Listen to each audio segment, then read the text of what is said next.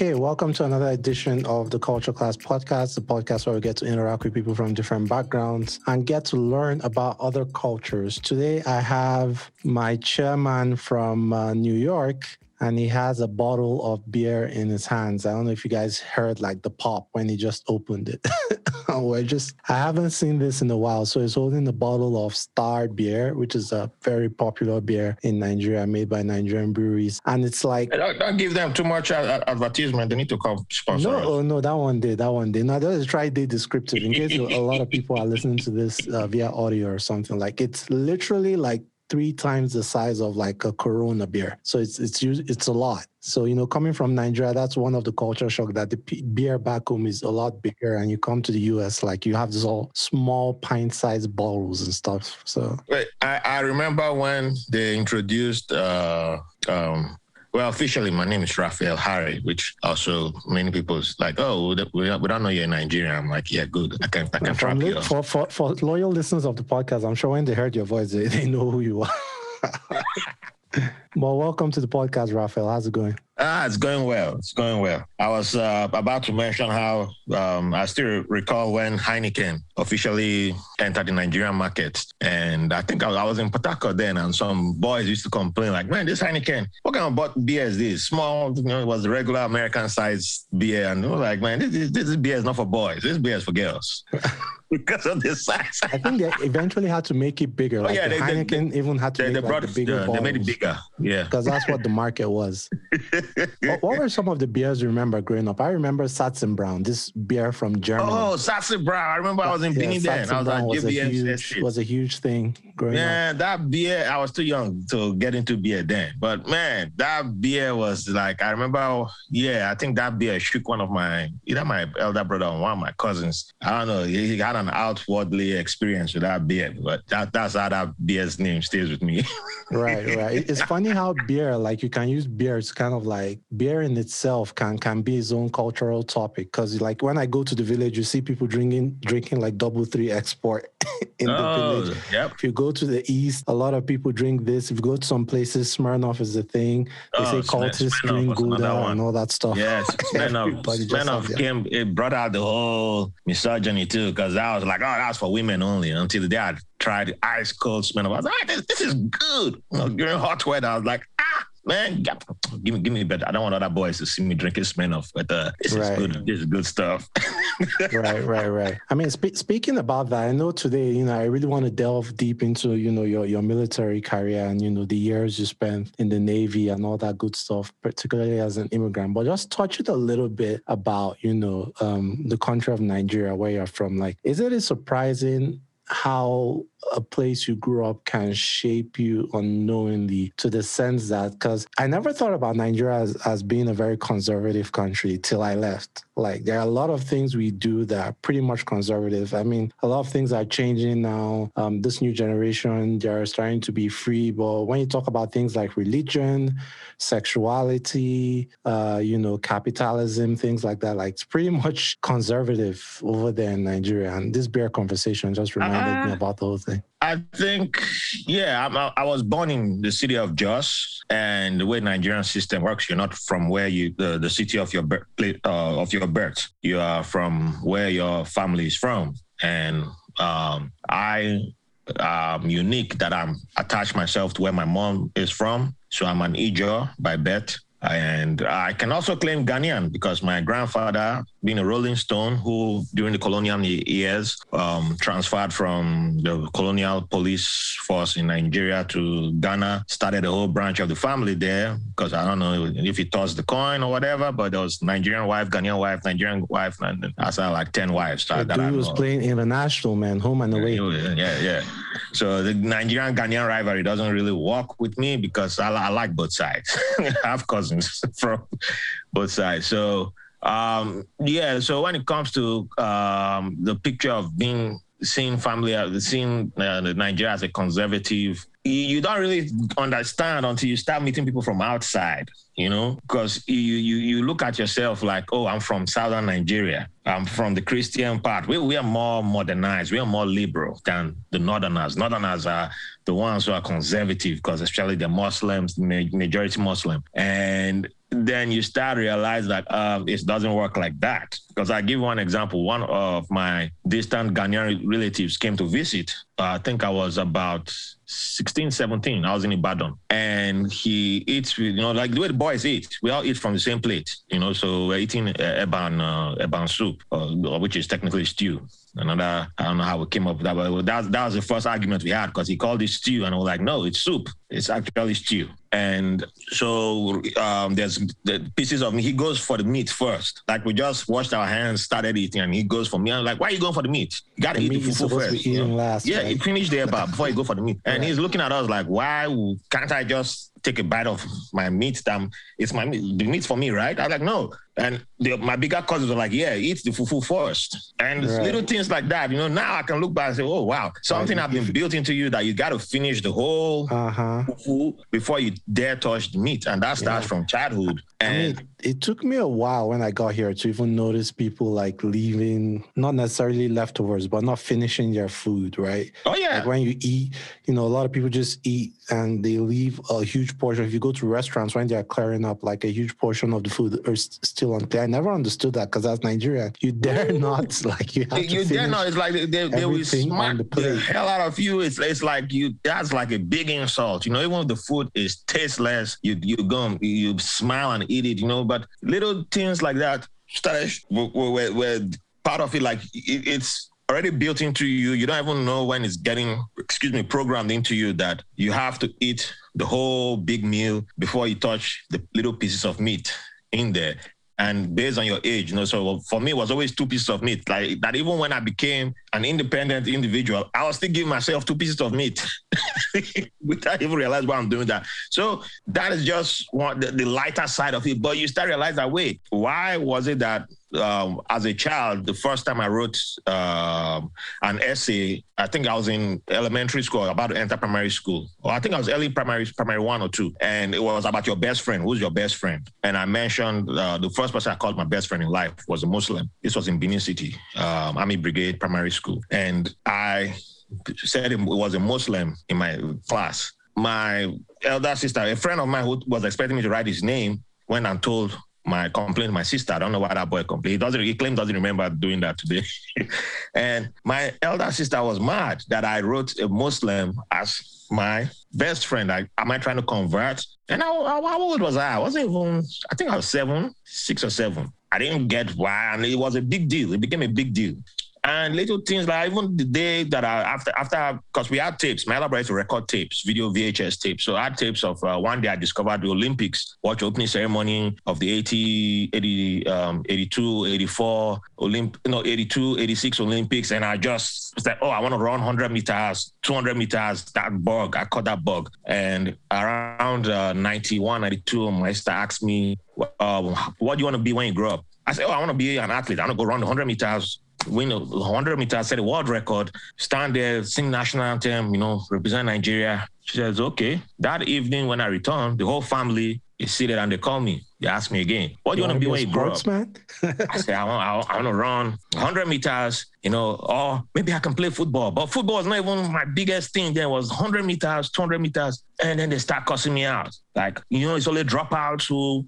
Um, wow who who are athletes, athletes are dropouts, you know, never do wells and blah blah. blah. That's your last, it's only last option, people. That's the last option. And this was obviously before the '94 World Cup. When also way before. This was out. like I think it was 1990 or 91, and Nigeria never qualified even for a World Cup then. You know, we, we, were almost there, almost. So all that little stuff, you know, those were all part of the conservative mindset that you must go to school, you must go become an engineer, you must go become a banker, you must go become uh, um, either become a lawyer, a lawyer, you know, those things. And you st- or you go join the army and become a general, make it to general because we had one major general in the family. We had a major general in Ghana, so we had one in Nigeria. So yeah, we, we we've we've had people who made it to the top, but it's like you must. Those are the options for you. Every other person must toe that line, and it became that if you were creative, they just they killed it immediately. They literally killed that. That that's not a career path. They, they, just like that language didn't exist.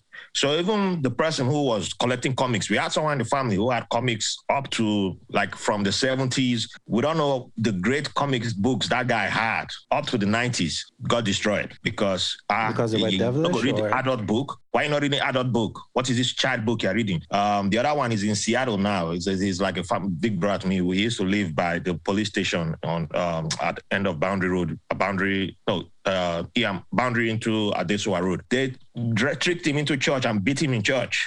His church beat him up. Like they're gonna cast that demon of comic books out of him was 17, comic 18. Books. So they yep. burnt all the comic right. books that he had. Those were valid. If Sounds has, about right. Even mental illnesses, like if you yeah. have someone with a little mental illness, it's of like seeking treatment or something, like they'll like take him to church and take him to the back of the church and you know tie him down with a rope or something yep. and try to my, beat my the uncle, mental illness. One of my uncles actually experienced that. But then I was also hardcore into the church life. So when he was telling me that they chained him for three days until he tricked them into thinking that he was cool with them, and then he, as soon as they let go of his, these chains, he escaped. I was still telling him to go back to the church for deliverance. You know, but I was a teenager then, so what did I know? But you know, now I I, I was buying into the, the, the the life then if you had asked me then that are we a conservative people i would say hell no. We are more liberal but we were. liberal. Very conservative. but when i look back i'm like yeah it makes sense why the person who was um i don't know if he i don't know if he identifies as because he, he he changes all the time but one minute then in the late 80s he came out as gay was dyeing his hair red in Benin City. At this, at this red hair, and yeah, that was big, big. Was a big, was a big scandal, and the the, the almost it, it, almost got to honor killing stage at one point. I I can in, in fact I don't find that far fetched. You know, you know? I, I, always say that you know even till today, like you still have like huge supporters of Trump's and and oh yeah, and the, that, that, that's why it, it didn't it didn't surprise Nigeria. when that came about. People were like, I don't understand why Nigerians are supporting. I'm like, you don't know. You know when people are saying, oh, I'm going to move. I'm I'm living here to move back. I'll move to Nigeria. I want to move to the motherland. I'm like, yeah, there are places you can stay in, and you might be. You won't see the. You won't see it, but you can just choose to stay there. But if you decide to really engage uh, you're going, you're going to hit you hard, and then you're going to be like, wait, I'm still in the motherland. This is happening. Yes, it never. I mean, left. something, it, something as simple as smoking. I've told this story on the podcast before, where I was trained, pretty much conditioned when I was younger, to believe that anyone who smoked is uh, an armed robber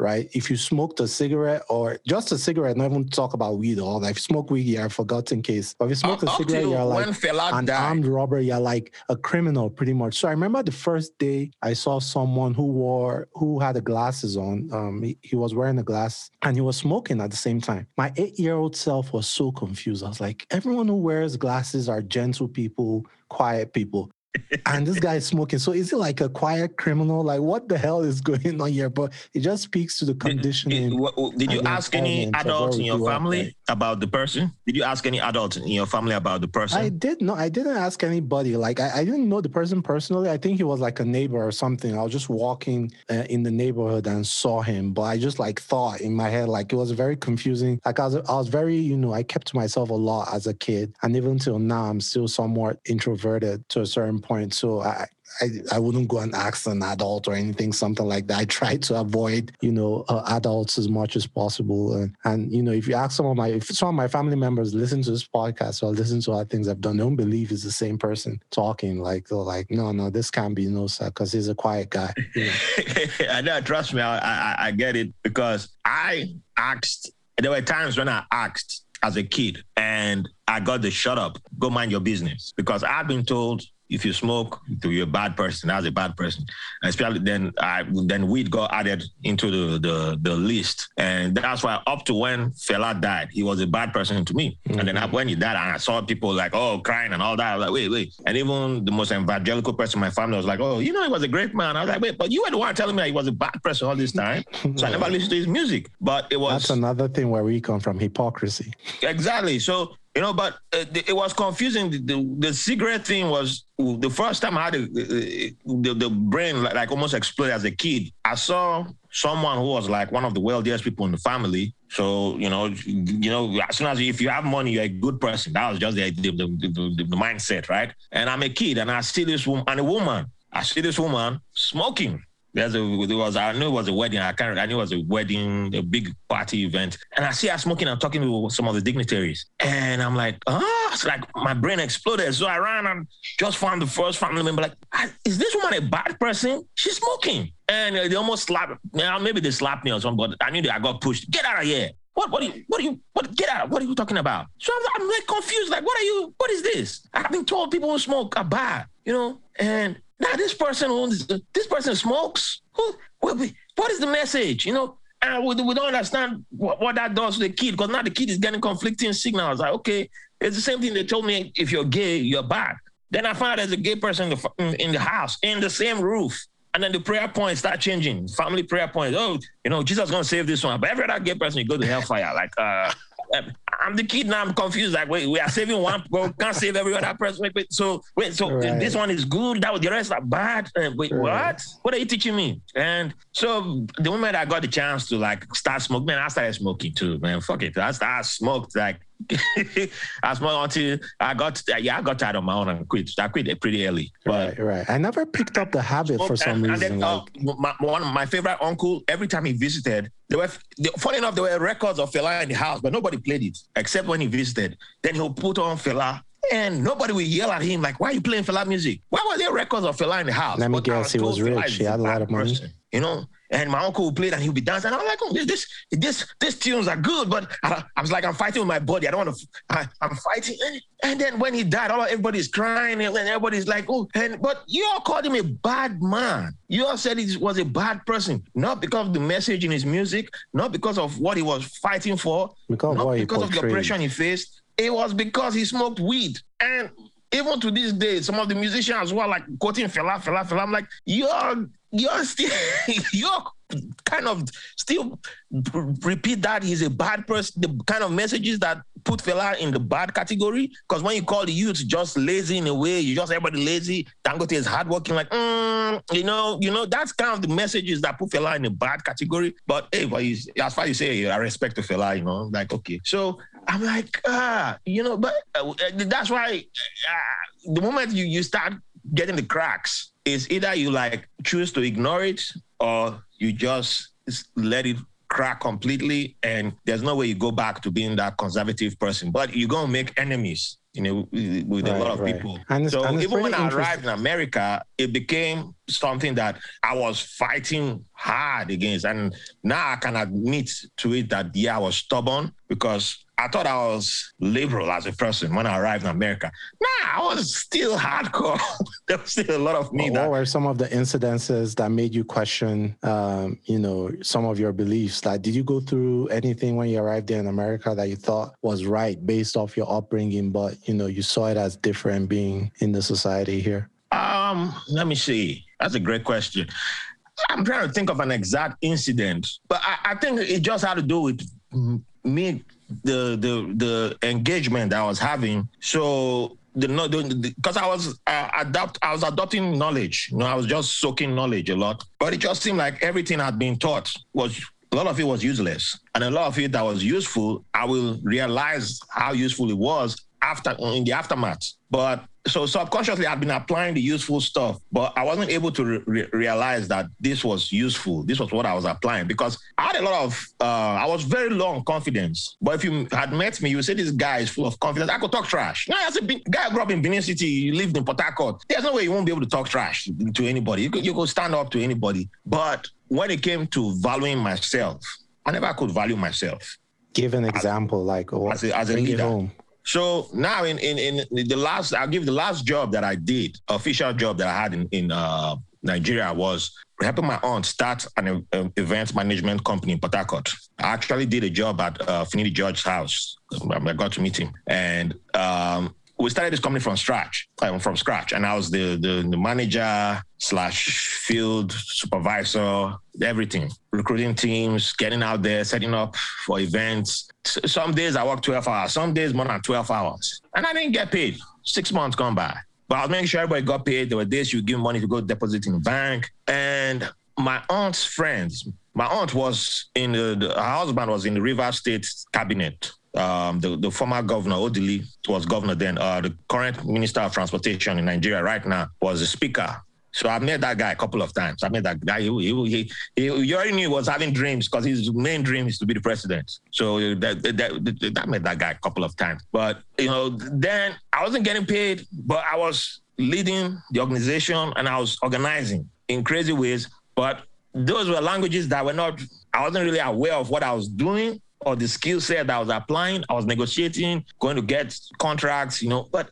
and then she, they'll give money, like go, go deposit in the bank. They'll tell me maybe it's like 100,000 naira that's here. For some reason, they'll forget that it's 150, 200,000. It happened multiple times. I get to the bank, they'll count cash. Uh, say, how much did you bring? I say 100,000. Because uh, I'm standing there watching them. They can't like steal. They can't take it. They can't take sort of like, uh, you, you brought more than that. What do you want to do with the extra? I'm like, oh, uh, I'll call. And they're like, oh, we didn't realize, huh? But I wasn't getting paid. They didn't still pay me for more than six months.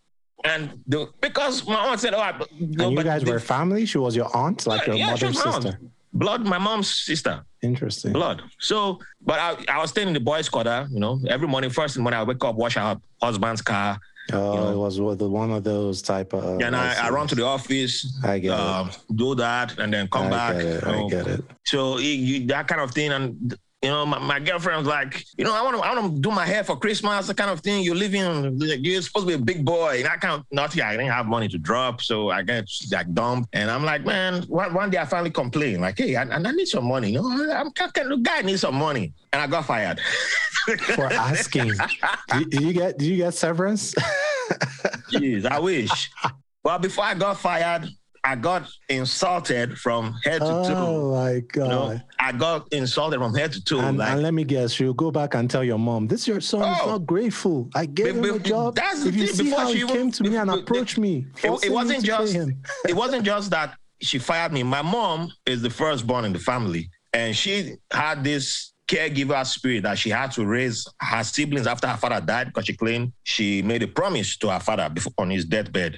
She got to speak to him before he passed away that she would take care of the siblings. So even the ones who have great careers, she still feels like I have to give you 100 naira, 200. Eh, she just, so she put all of them through university, put all of them, took care of them as much as she could. And now this aunt, there are some scandals I don't even want to go there, but this aunt was like, you know, your mom put took care of me and all that. Did your mom pay me salary then? And all this, and I'm like, okay, but it, it, that was different. carrying over. yeah, I'm like, that's different. Like, I, I let you stay in my over. house.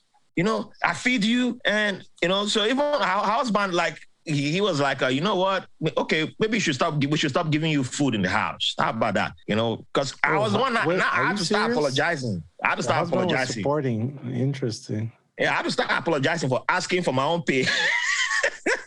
but I was the guy who would get money to go pay all the staff. They give me the money to go pay all the staff. And I could have said, oh, you know what, I'm taking my own pay from this. Then you go fight for your own pay. And, and you know the and you know the sad thing. The sad thing is that if she had like a foreign vendor or like an expatriate or something, she'll never owe him or her. Oh, I'm coming like to that. I'm coming in, to you. you it's, like, life, it's like it's so ahead. It's like it's so ahead. Kin. you know, that's crazy. So you know, and it was I had to apologize. I had to offer an apology for asking for my own pay. I even cried. I even cried. I did because the insults were so much that I had to kneel down, start crying. And the husband later, you know, when later the husband called me, I was like, you know what? He didn't like what happened, but the only thing he can offer is that maybe as a like a compromise, maybe we, I can stay with the company and not get the, I don't get safe food in the house, maybe that kind of thing. Mm, then, Manipulation at its peak. You know, and I was like, okay, okay, I accept that. Dude, I still didn't get paid. and wait, wait, wait. Even after that um, negotiation, you still didn't get paid. Did you still, still get food? Get paid. So I was that? like, you know what? I'm not or doing you didn't get job. paid and didn't get food after that. I didn't get paid. I didn't get food. So I was like, what, what the hell am I oh doing? This is even worse. So my, my, my good friend, another cousin, he's in Hong Kong now. He was the guy who, you know, he could, he can't testify to all that. But, you know, another uncle came to visit and was like, you know, even pay the boy. It's like this boy worked. And she had friends who had the same business. They were coming like they wanted to. They were poaching me. They were trying to poach me out of this company. Like, hey, we'll give you a higher position. We love what you're doing. We saw how you started this company from scratch. Come work for us. How much pay do you want? We'll triple it. And I said, I can't. I can't leave my aunt. You know, this is my family. Right. I can't betray family. You were still loyal, even though she wasn't paying you. And look at that. So now, man, working in Nigeria was is the ghetto. I, I, I took that mindset of you know I was okay with being exploited. You don't see that as exploitation because it's family doing it to you. Then you arrive in the states and you're like, okay, well now I'm gonna join the military. Everybody gonna see me that I work hard. Everybody gonna see that I'm the man. You know, I kill myself in work. I won't even take breaks when I'm supposed to take breaks. I'll sweat and all that, and then I'll get, I'll make it. Uh, guess what? There are times you need to fight for yourself. You need to be able to talk for yourself.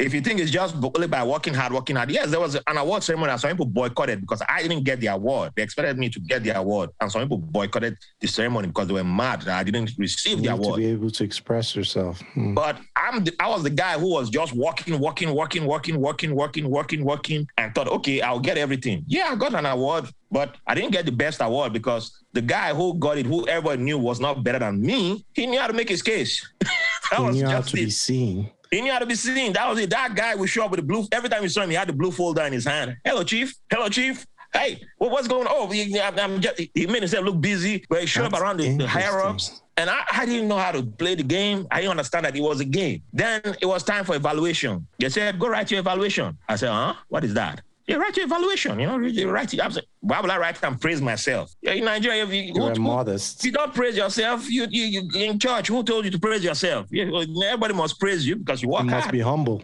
you must be humble, right? So, uh-huh. Now come see, it's going to backfire now. So I go tell my boss, yeah, pray. You know, I don't, I don't, I don't feel comfortable writing my evaluation myself. So he said, he writes, yeah, he works hard, you know, as simple as possible. So I didn't get the best evaluation. Another guy beat me, and that guy got promoted faster than myself. And the other guys were like, why don't there some like someone else? a couple of guys read my evaluation, like, did you sign this? Why did you sign it? And I'm happy, like, oh, they said, I worked hard. I'm a very hard worker. I'm one of the hardest workers here. It's as simple, it's just simple. Like, That's all. Guess what? As at that time, I taught like 10 people. It didn't matter whether you're Nigerian or Ghanaian or whatever. I'd given, I taught almost 10 people how to drive. That is part of your your your um, extracurricular activities. I was an assistant coach on the base on, on, on a soccer team. All that should have been in there, but I can't I can't advertise myself. I can't, you know, because I'm humble. You know, you're coming from this conservative background and you're coming from this, you know, if I work hard, I will make it. You People know, will see me working so hard. interesting. And maybe this and is why you don't even think about it because you're like, yeah, okay, he said I worked hard, right?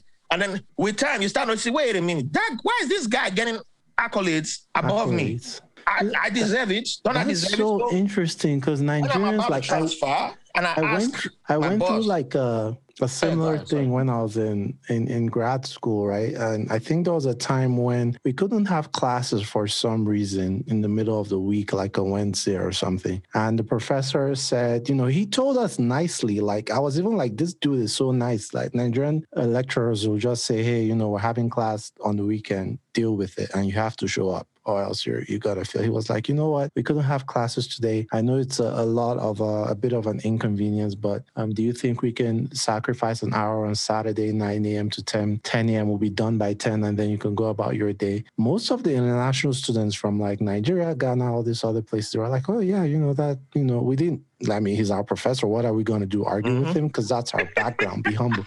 Do you know the American students were like, they were telling this dude to his face that no, you don't know what my schedule is. The school said classes are supposed to be Wednesday. You have to look for another way. We're not going to show up for that class on Saturday. I think eventually we had to do like a remote thing or something, some kind of compromise. But it just speaks to what you said. Like, we're taught to be like humility in Nigeria is overrated, right? Maybe that's why people love Two Face so much. What Nigerians love is that you're on a Dangote's level or Bill Gates level you're so rich, but you still humble yourself. And your definition of humbling yourself is that you still I don't know, maybe ride Okada or buy corn on the street. And this, this is what all these politicians use during elections. They go and do common things like frying akara by the roadside to show that they're humble and their electorate to be like, yes, he's a humble man. He's a man, he's a man of the people. It's a man of the uh, people. That's crazy. Uh, that's man, crazy. It, it, it was, um, man, it's, I mean, almost every day I, I always they're setting flashbacks again. I'm like, wow, you know, I could have done this, but like even when I finally got a boss that was fighting for me, like the, the biggest award I got in the Navy, Navy Marine Achievement Medal. When I that award, the reason why I got it was because I had the boss who went to battle against because we're a very small department. This was in, when I got got stationed in Middle East in Bahrain, and our department was small, and they merged us with a bigger department. So she was against about six or seven people of our rank, and they were each each one of them was bringing always brought people to get the same award. So we were never. It, it was much difficult for us to get it, but she fought about six to seven people to say you must give this guy because the work he's doing she is more than everybody well? combined that you're from? bringing. So she, she's from uh, Virginia. Oh, she's American. Yeah. Oh, but she was but, a woman, so she was a minority. Yeah, oh, my best bosses were women, and my worst boss was also a woman too. The person replaced her. but you know, I love her. I still call her my Navy mama. She's just a few years older, but that was her nickname. You know, you know, I love her to, to death. But I couldn't even appreciate what she was doing for me. So even she did so much that when she transferred, they couldn't say, oh, she's not here anymore. Let's take his name off. They couldn't because she had done the work. She had done the hard work. So it was stamped, sealed, and approved. So when she was, after she left, they, they, nobody could take my name off. And I got the award, but I was still thinking, yeah, my hard work, you know what's good. Man, it, it wasn't just because of my, it was because someone had gone to war on my behalf. Because I couldn't, I wasn't that guy to say, let me go fight the fight. Because as soon as I arrived, she was like, this place there's huge politics here. We have a minority here, not black, not same color, because the black people, the ITs, the ETs, they're black people. But the other departments have, they're larger. We are the smaller, but we control the finances. We control, we have some say in the political game. But they're against us from day one. So let's go. This is what you got to do. I'm not God, nah, I ain't nobody can. I can work hard. You know, the Nigeria, I, I work hard. Go go see me working. She's like, mm. it's more than hard oh, you don't work, know. man. You don't know. And Another um, problem that, uh, yeah, it was a problem. Um, like I'm paying for it now, um, not asking for help. I didn't know how to ask for help. Um, I Nigerians have the spirit of doing it on your own. Like yes, even in music, like, like, we oh, don't collaborate. Uh, like the this, producer this, will be the one make made it on beat. his own. Nobody made it on your own. That is the, a big lie in, in the Nigerian music industry, like I remember Don Jazzy saying that that look that he was so used to doing everything on his own that he will make the beat, he will record the song, he will mix the track. Sometimes he'll even go as far as designing the album art and promoting and marketing after that. The first time, you know, during the whole Kanye West thing, and when he went to the US and he saw producers collaborating, that one producer will make just the bass, one will make the kick, one will do the strings. Like four producers will end up like mixing the track together. He was so surprised. of like, why have I been killing myself, like doing everything by myself? That we're not taught to collaborate. Like, want to do everything ourselves, read the read the book ourselves, pour everything ourselves. We're, we're, not taught how to work in teams. We, we're just so competitive that I want to be better than the next person, not knowing that and collaborating with the next person can actually move the group com- further. Competitiveness, if I may say so too. See, it's not even the right competitiveness. It's just it's a work yourself to death mentality because you never get to enjoy it.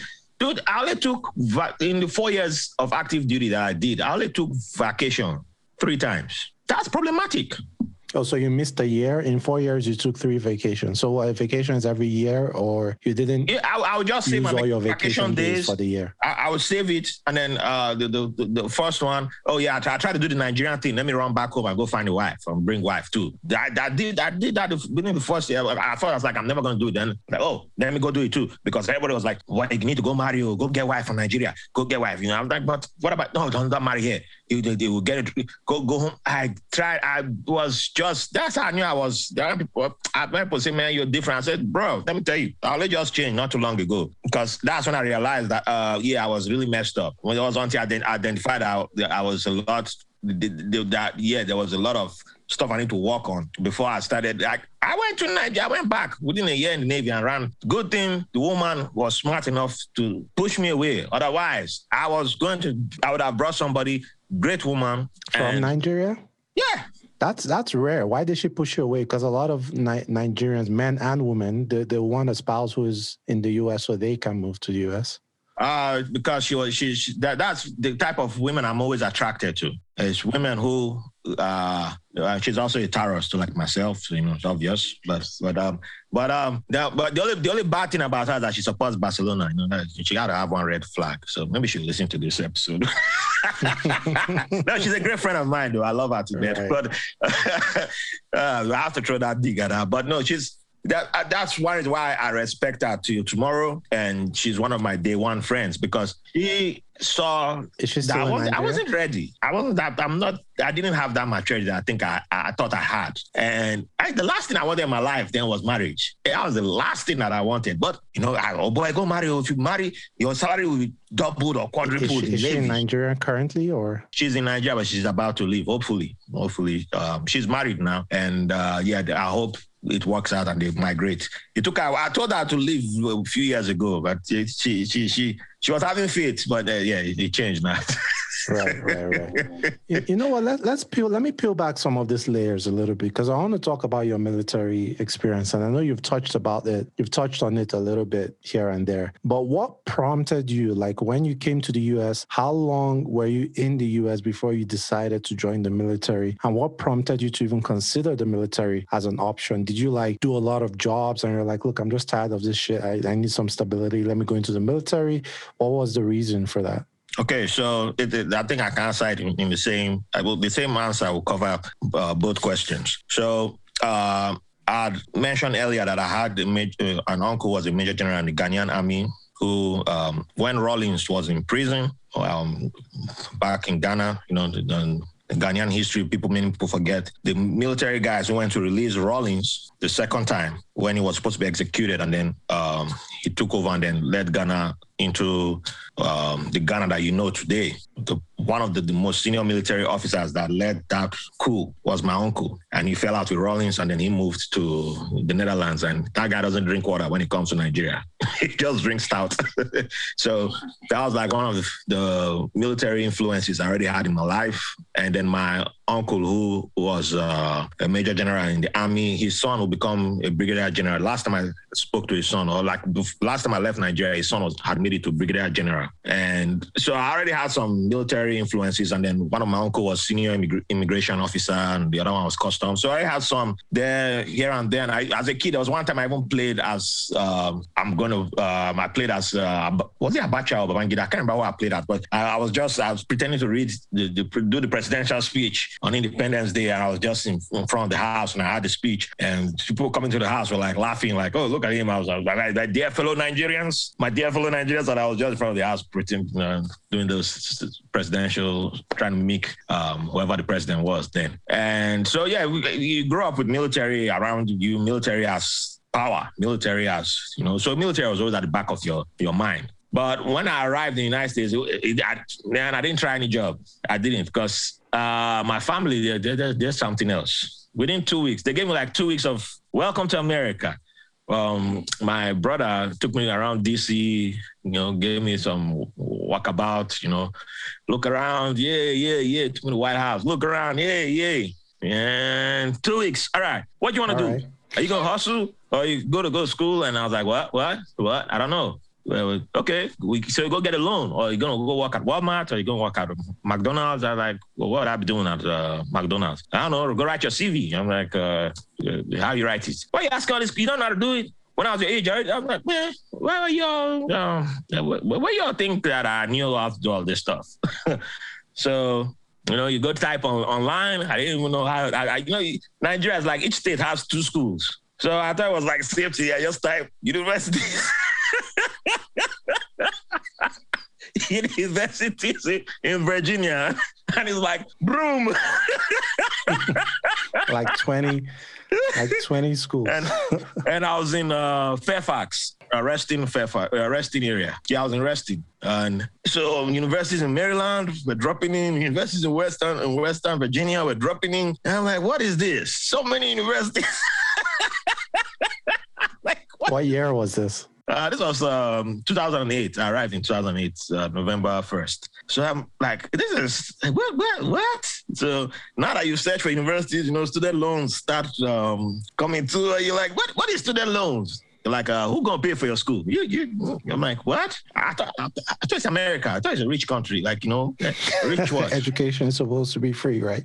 So that's that was like the major, the main culture shock that hit me after the homeless people in DC. And I was like, man, I don't know. I don't want to work in McDonald's. I didn't. Uh, I don't want to. I just picture myself as a cashier, and I was like, hell no. I don't like counting money, so I'm, I'm going to fumble that. And I probably would have been able to do it, but I was, you know, I just started freaking out, and um, I was like, okay, what about army? I can join the army. You know, the military thing came out. Like, yeah, I can join the army. And this was two uh, weeks you were saying this your first month of being in the oh within my first few months i was ready excuse me i was talking about army and uh, my, my, mom started freaking out like oh uh, yeah, they, they know they will know you're, you're in nigeria they'll just send you straight to iraq and they'll kill you. you know. Wait, was this like a was this like a MAVNI program kind of thing, or you were just going? No, no, I had a green card. My, my mom, my mom, my mom had been here. My elder brother was born here in the seventies. Got it. Seventies, and my my mom had been here since the seventies. Went back to Nigeria, so she always had a green card, and then she became a citizen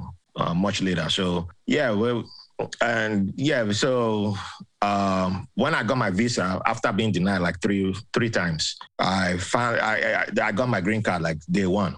I was issued my green card, but um, it was a few months before it arrived. So it was like, yeah, I, I was in the perfect position to join. You know, I, I, was like the perfect candidate to join. So I, when I mentioned, like, okay, I would like, I, maybe I should try the army. It will, it will, it will be easier for me instead of doing these jobs. Because oh, the other thing was uh, go do nursing. Because all the Nigerians and Ghanaians in that area, a lot of them, they're all in nursing, and it's like Especially good money. in the DMV, right? Yeah, good money. And I was like, uh, I, I, I've never liked working in those kind of places. No offense to the people who do that. It's a vital Ijaw and I respect them, but it just wasn't my thing. And they're like, oh, this boy is so picky. Yeah? He just came from Nigeria. You want to start, come on, go and, go and walk, go and hustle. Eh? You won't go to school, you won't work, this, this. So my mom now freaking out about joining the army. And I said, okay, let me join Navy. I was like, but Navy, I don't know how to swim, you know. I, I was uh, even though I'm not. I'm not know how to swim.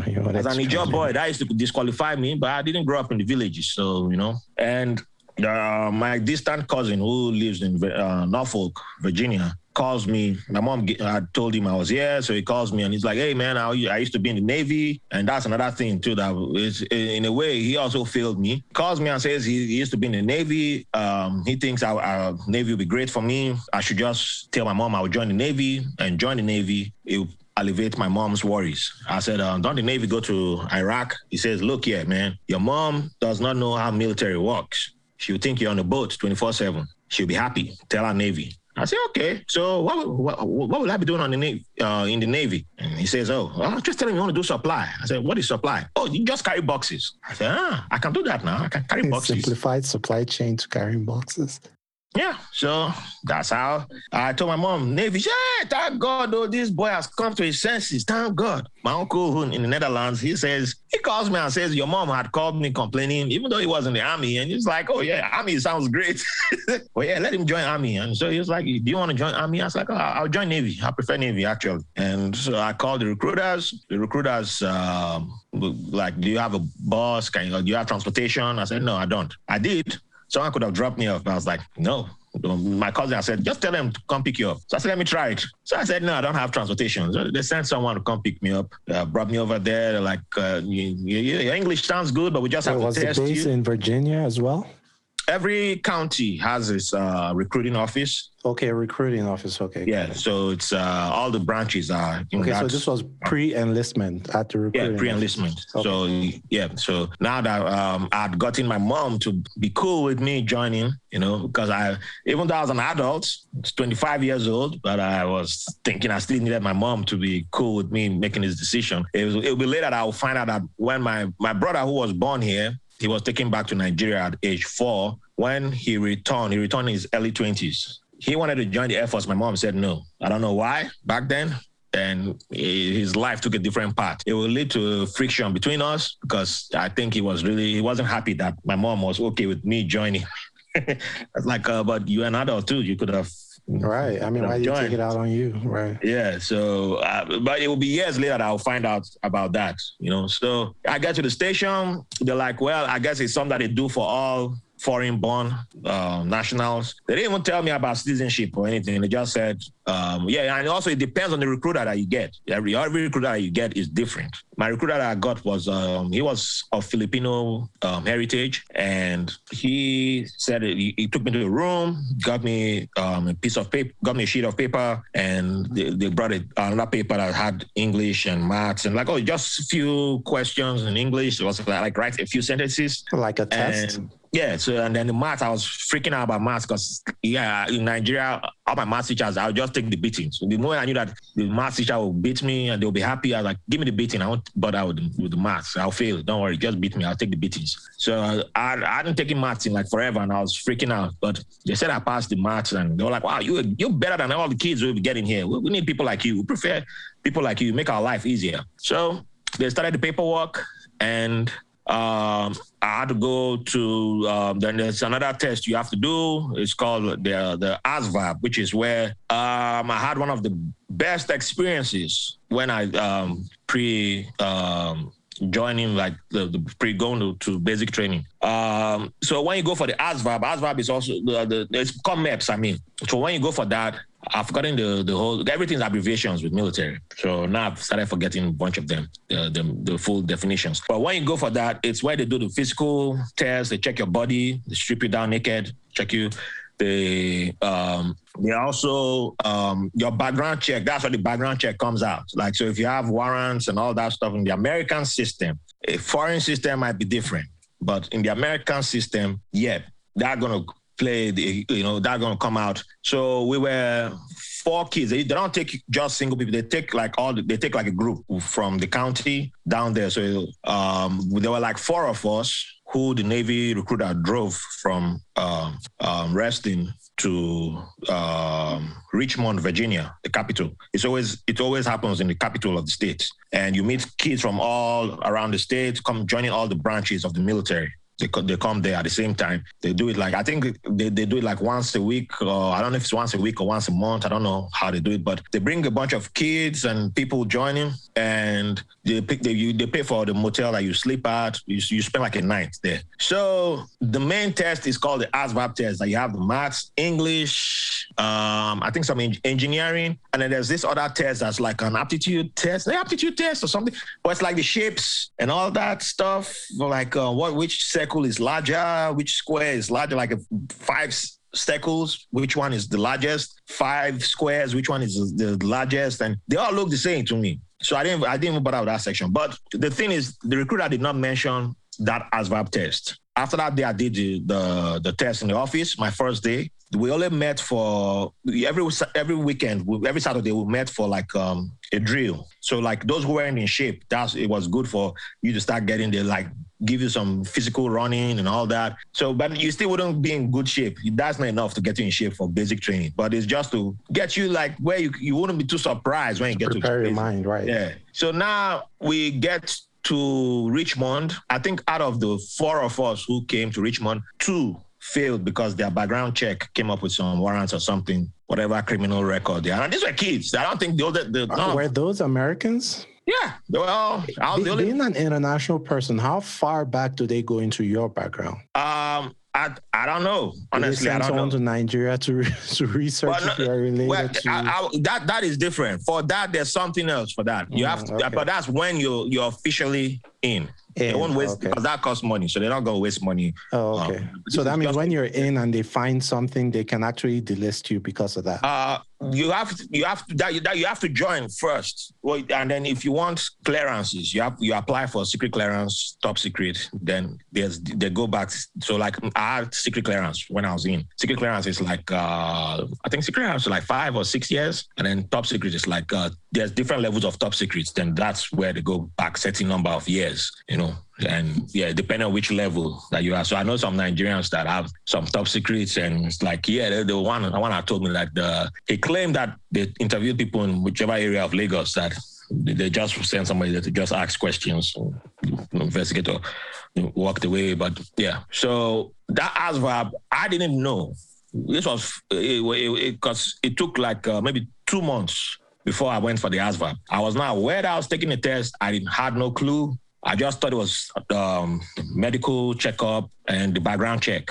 which I was 100% sure of that I hadn't committed any crime in America. So I'll be good. And I arrived there, and one of the, the uh, I think it was a Navy guy. Yeah, it was a Navy guy who called me a petty officer and was like, um, go to this room, face the computer, don't talk to nobody. When you're done, raise your hand up. I said, don't, what, what am I doing? You're taking the ASVAB. I said, what is ASVAB? He's like, oh, you, you my were God. very prepared for this. I can see. He's like, oh my God. Yeah, we, another one. Your recruiter didn't talk to you? Talk, talk, talk to me about what? He told me I was taking a medical exam and it's like, man, so some recruiters, they ain't gonna tell you shit. They just gonna give you, they just want you through the door. I know someone Right, who They want to meet their quota, right? I knew I know someone who claimed his recruiter got him weed and all that and told yeah and yeah, uh, man that that dude I don't know how he still passed but he passed. He passed. He got he got him. We both got out at the same time. So now I took the test and I started freaking out because I did maths English and uh no it wasn't engineering. It was um like social sciences. Social it was like history social sciences. I did that but the the aptitude test kind of thing with the circles and all that, I was like, I'm not wasting my time on this. I don't even want to do this. So I left the whole of that section. Could you choose your the subjects like a specialization and then the no, subjects no. tailored It's not everybody. You get all you get those thing. four, Interesting. and I just did only three, and I didn't It's like bother the SATs kind of. I didn't bother with the fourth one. I never took SAT, so but I'm guessing that's what it's like. So I, I didn't bother with the fourth section, and I was just like, you know what? I think I failed. I'll just take my L. So I go sit down, and afterwards, and I did the rest of the tests. Uh, no, the next morning uh, they give me the card, and I didn't, I didn't even know that they've written my results on the card. And I'm sitting down. There's a whole bunch of guys. They're crying, like crying, like oh my god, I failed. Oh my, this is the third time I'm taking the odds. I was like, third time, shit. I just keep, man. I, I wish I known that people you were taking didn't this have to pay or more than anything, once. right? You guys didn't have to pay. I mean, you guys were with being put up in the hotel, right? pay with your time. Oh, your time. it's like uh, Richmond was like what, like a three hours drive from uh, from uh, Reston. But man, I, I was like, I don't want to take this exam again, and this is this humiliating. I don't have to go back home. And, you know, Nigerian family going, oh, you failed the exam, that kind of thing. I, I, that that's not a good feeling. I've faced that in Nigeria already. I don't want to face this in America, you know. So now I'm just sitting out there quiet, like man, it's embarrassing, it's sad, man. I, I came to America, I already failed my first exam, and I'm just there, so I'm just quiet. And then a bunch of guys, all the guys were like crying and all this. Oh, I want to be an IT. I I can't even join the Marines with this result and this and that. This one's like, what about you? It's like, oh man, I paid a tutor and I still failed. I'm like, what? They don't have tutors? Like, so I was like, I bought this book, and I'm like, what? There was a book. Why did the recruiter not tell me about this? Oh man, if I see this recruiter, I will punch him. And at this, I'm just mad. And it's like they not realize that I'm sitting down there. They're not turning around like, hey man, you've been quiet. What about you? What, what was your, your score? I was like, oh, I failed. Don't worry about me. and they was like, oh, come on, tell, share, man. You know, you know our scores. Come on, and share with everybody, man. Like, come on. I was like, oh, no, no, no, don't worry. Don't I worry failed. about it. I feel. I feel that like uh, I'm good. I'm good. I, I, I don't, I don't need this. But I you hadn't even opened your your your report. So one of the guys came from behind me and just pulled my card out of my hand. And it's like, oh man, yo, you did good. You want to be an IT, OT? What you, what, what's your job? As a supplier? Well, I was like, wait, wait, wait, where's the result? Where exactly you see the result? Let me see. Let me, how, how do you read that card? I don't understand the card. it's not, and you this got was you who abandoned the whole section of the exam. That didn't take a whole section. I didn't take a whole section. Then he said I got I got 69 over 100. So he was like, wow. Then one of them was like, wait, are you a citizen? I said, no, I'm not. I'm not. I only have green card. It's like, oh, I don't think they will allow you to be an IT. You need you need to have um, citizenship. But those were like, they were not giving me some pointers. They're like, you know, you can ask for this job. You know what? Try it. Try it first. Tell them that you want to do switch to IT. Tell them you want to switch you to. know what? That's very interesting because I was I was speaking to Dr. Elijah Nicholas, and she was in the army, uh, or he was in the army for what was it, like 18 years or something. And you know, she said the same thing that it's very important that you be deliberate when you're going to the army, know exactly where you're going to. So if if there's another Raphael who is arriving in Virginia by plane today, he's arriving at Dulles Airport, right in DC, and he has the dream of joining the military. What would you advise that person to do? What parts to look out for? Whether that's regarding the exam, maybe if you can influence your deployment to a certain place, like what would you advise that person to do? Oh, I've, I've, done that already for a few of them. Um, reach out to people already in service, or now that don't be like me who was just using internet to watch porn back then. Uh, utilize it. There's more information. So you can see the jobs in the military. You can research the job. You can see what jobs that you like. And don't say because uh, Nigerians are all in, yeah, all Nigerians want to be IT is the job that's paying the most. What do you want to do? What do you like? Where do you have a passion? The military has it.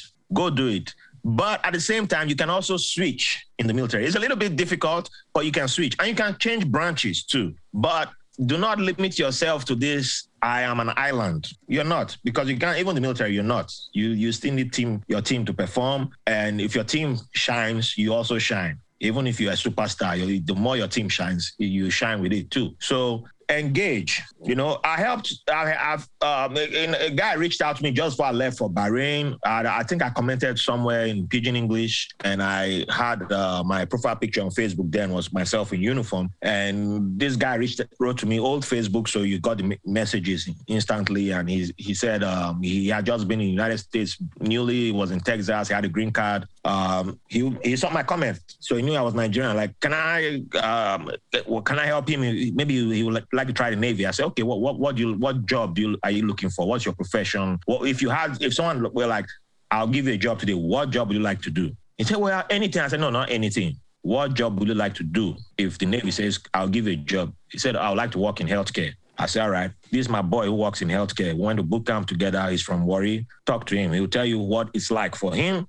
If you like it, then let's begin. I have someone who works in uh, um, um, it's uh, like HR compensation. I think that's a translation into the civilian uh, private sector um, world. And yeah, I, if you want to do, I can put you in touch with people. I've done that for other people. Those were the things that nobody did for me, but I paid forward you know, by making sure you don't repeat that mistake. So, so don't be an At the same time, you also have access to those informations online. But it's also great when you can hear from people in those fields, people are doing those jobs. And then if you have your your citizenship already, you can you don't and you have your degree. You don't even need. I wouldn't say. I wouldn't tell you to go for enlisted. Go straight to, to officer school you know, apply for officer. Will they even allow you into enlistment with a degree or they'll refer you to the officer's corps? Yeah. If, if you don't have citizenship, you, you can't go straight into officer. No, I mean, you if you have a citizenship like and, and, and a degree, will they even allow you into the uh, like ROTC or enlistment or they'll refer you to the officer's corps directly? Um, there's ways. There's different ways around it. So it's not it's not just a one track. Uh, it's not one, it's not one entry thing, but there are ways. So my boy who um excuse me my boy he um he had two master degrees one from nigeria one over here before he joined because he wanted to bring his wife and someone told him that it'll be faster for you if you're in the military. So he joined with, but he only had a green card, and people, he was way qualified, overqualified than everybody in his squadron. Nobody wanted to. They people were scared of him. And an officer came to him and said, "Hey, you know that many black, we don't have enough black officers, especially for supply, the supply chain, um, logistics sector. That we we need black officers. So um, we would like you to be a citizen." and we'll actually we'll, the black officers will will will, will will arrange your package because it's a package for an enlisted to qualify for officer school. We will start it for you. We will start it for you, and they created a network for him. So they'll push him. Now he's a he's a lieutenant commander. Nice. How old is too old to to to attempt to join the military? You were 25 when you joined. I was 25. I thought I was old.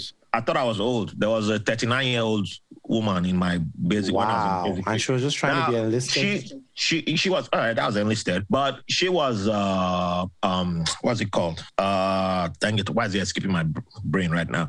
She was uh she wasn't active duty like myself. She was um ah dang it reserves, but there's different types of reserves. National Guard? Not National Guard. National Guard is like uh, National Guard is Air Force and uh, Army. They're mostly Air Force and Army. But she was uh, there's an there's like an active National Guard. I have a good friend of mine. He's in Florida. He's he's the person I call my brother from Navy. He's also uh, my namesake, born in Venezuela. He he's that type. They go out like two three months a, um, a year. Then they, their civilian jobs keep their jobs for them their private sector jobs keep their jobs for them and yeah then, then they come back so yeah they, they, there's but it works differently some do that like um, a weekend every two three months some just go at the take one full stretch and go. So I think that's what she planned to do. So there are different ways, and all these things I did not know, I wasn't aware of. You know, You just think, oh, I, got to go do active duty. That's why I say eh, there's a Raphael listening who just arrived and you you want to join. There are different paths to take. You know, there are different ways, and there are people who I would most. If anyone reach, reaches out to me, I'll definitely put you in touch with people who know more than I do. I have a friend who just made chief. Uh, he made chief last year, and he's been on my podcast too. And but he's like a brother to me. We, we, we yeah, we, he's a great guy. I have another one who uh, just retired. He's in California, and they're, they're everywhere. Are know from different parts of Africa, the different countries in the world. Both ones were born over here. I will, I will make sure, like, even if you don't join Navy, which is fine. I will still because we talk trash about other other um, branches. It's just our thing. But I'll make sure you have an idea of where you're going, what you want to do, and if you do, you don't have to say, oh, you don't have to go do the exact same job that I did. It might not be for you. But if you even go into that job, you can switch within two years, three years. You can be like, okay, I, I don't want this job anymore. I want to go try something else. And there are opportunities, there are different ways, there are different things. So Eh, the, the, the, information is limitless. The, the opportunities are limitless, you know. So, uh, but if you just that when you come with our mindset that oh, you come in, you must die in this profession, must die in this. It's like Nigerian civil service. You know, my mama did uh, this job. I must stay in this lane, and you must like nah. That, and I was that mindset because you know you know the funniest thing when I was about to leave you know the Navy offered me a change in career to what? when I was about to leave. I, will let you take a guess. Did, did wait first did they do it to try to hold you back or they did it before you even handed in your resignation it, it was two things. There was um, my my my rate which is what we call jobs um, occupation is uh, it was kind of overmanned but at the same time I wasn't threatened with removal because my score was very high. My performance score was very high. But at the same time, they always did this thing that they offered you once in a while. Like, hey, if you were thinking about switching careers, occupations, here's the job that we think best suits you based on their algorithm or whatever. It just picks a job. And guess what job the Navy picked for me? Uh, let me see. The Navy. Uh, you are in logistics. What are the departments in the Navy? I don't know. it's difficult to guess. Um, let me see. It wasn't medical, was it? No, you weren't. Hell no. Wasn't medical. Hell no. Um, uh, I don't know. You were in logistics, so moving things around. What finance? Maybe I don't know. Uh, finance was part of logistics. Finance was part but, of uh, logistics. Uh, yeah, that's the finance also part of the, the main finance was also um, a different branch of. Um, they wanted you to be part of the military police or something. It was mass communications. Interesting.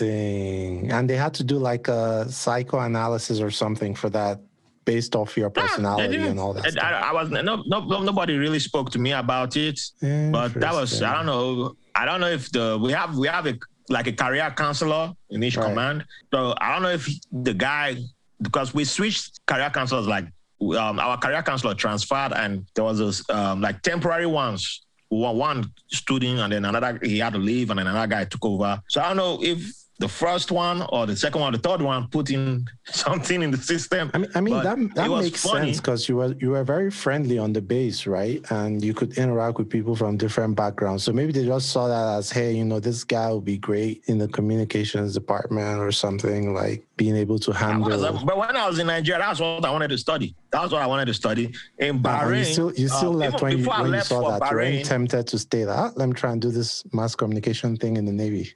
I did. I, I, laughed when I saw it, but by then the uh, you must make make money quick so you can buy house and you know be that model immigrant had already started seeping into my brain. So right. I, I, as tempted as I was, I, I, I just like, nah, this is, you know, because the, the funniest thing was that before I left Virginia, my, my first duty station was in Virginia Beach, and they offered me, um, um, no, over there, I don't even know how it started, but I would see, like, even though right after basic training, I will see like a Ghanaian or a Cameroonian born person, and I would just be able to tell by their names. I'm like, hey man, and before I knew it, I had their numbers. Uh, before I knew it, like maybe there was like a Mayweather fight or some big boxing fight. There was another Ghanaian guy who was um, a senior guy. We both shared the same birthday. He had a house in Virginia Beach, and I asked him, "Hey, is it okay if other Africans came to your house to watch this fight?" And He's like, "Oh, why not? Like, I don't know a lot of African guys here, um, but I'm surprised that you who just came here within a few months, you, you know them." I'm like, I, I, I, didn't take it as anything. And before you know it, we were like up to ten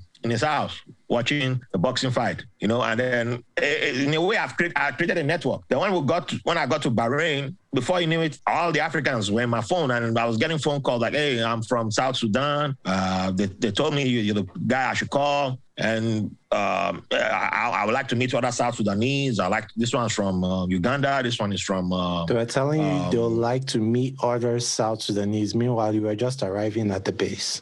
Yeah, I, I started in, in the base already. I started, uh, this was, I'd been in the base for a few months, but I spoke to, uh, I, I, introduced two Togolese senior guys who had been on the base for four years. They never met each other. Somehow, I don't know. And it's the smallest base I've ever been to. I got, uh, I introduced those two because I, I, met the Togolese guy. He, he, was like the chief security officer to the head, of the admiral in charge of the whole region and we were both buying drinks at the, the, the liquor store one day. He was behind me, and I. They're buying liquor I, I in Bahrain. That must have been interesting. Well, you guys were in oh, on base, our base, so our base. Oh, okay. Our military base. Uh, it's uh, a, a military base is American. You guys soil. ever venture out? Like Bahrain is like a Muslim country, right? So like, uh, dude, Bahrain was the best fun I've had in my life. That place, like crazy. You have to do a separate episode for me to talk about Bahrain. That's like I can do Arab Spring. I was there when Arab Spring took off in Bahrain. Yeah, that, that, I never had any problems there. It was great. But when I spoke to the, I turned around and I saw this guy and I was like, "Hey man, uh,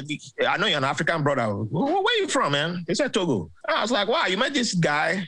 He said, who's he? I said, um, he's Togolese too. I played soccer with him. He said, oh, there's a Togolese on this base. I've been here for five years. I've not met a Togolese. Yeah, I said, he said he's been here for four years. So how come you guys never met? He said, I don't believe you. So I said, ah, luckily I have that guy's number. So I called him. I said, hey, there's a Togolese here. I, I put him on the phone. And they started chatting in their language. Ah, we must have lunch. Raf, you must be there. You must be there. So I came to lunch. And then they were like, you know what?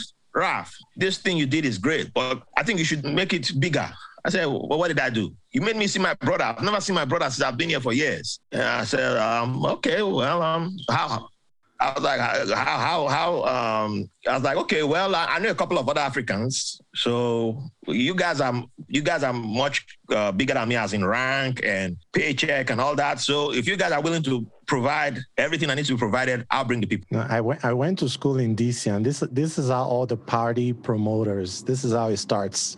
like, oh dude, you connected this person and this person. Why not throw a party? We'll come. Is that is that was that what happened in your in your case as well? Dude, we, we started it like a party, like African um uh, I, one day I'd gone to a, a pub to watch um, soccer, and one guy tapped me on the shoulder and I looked back, there were like four guys at the table, and they were just like, "Good afternoon, good evening, sir. Good evening, sir."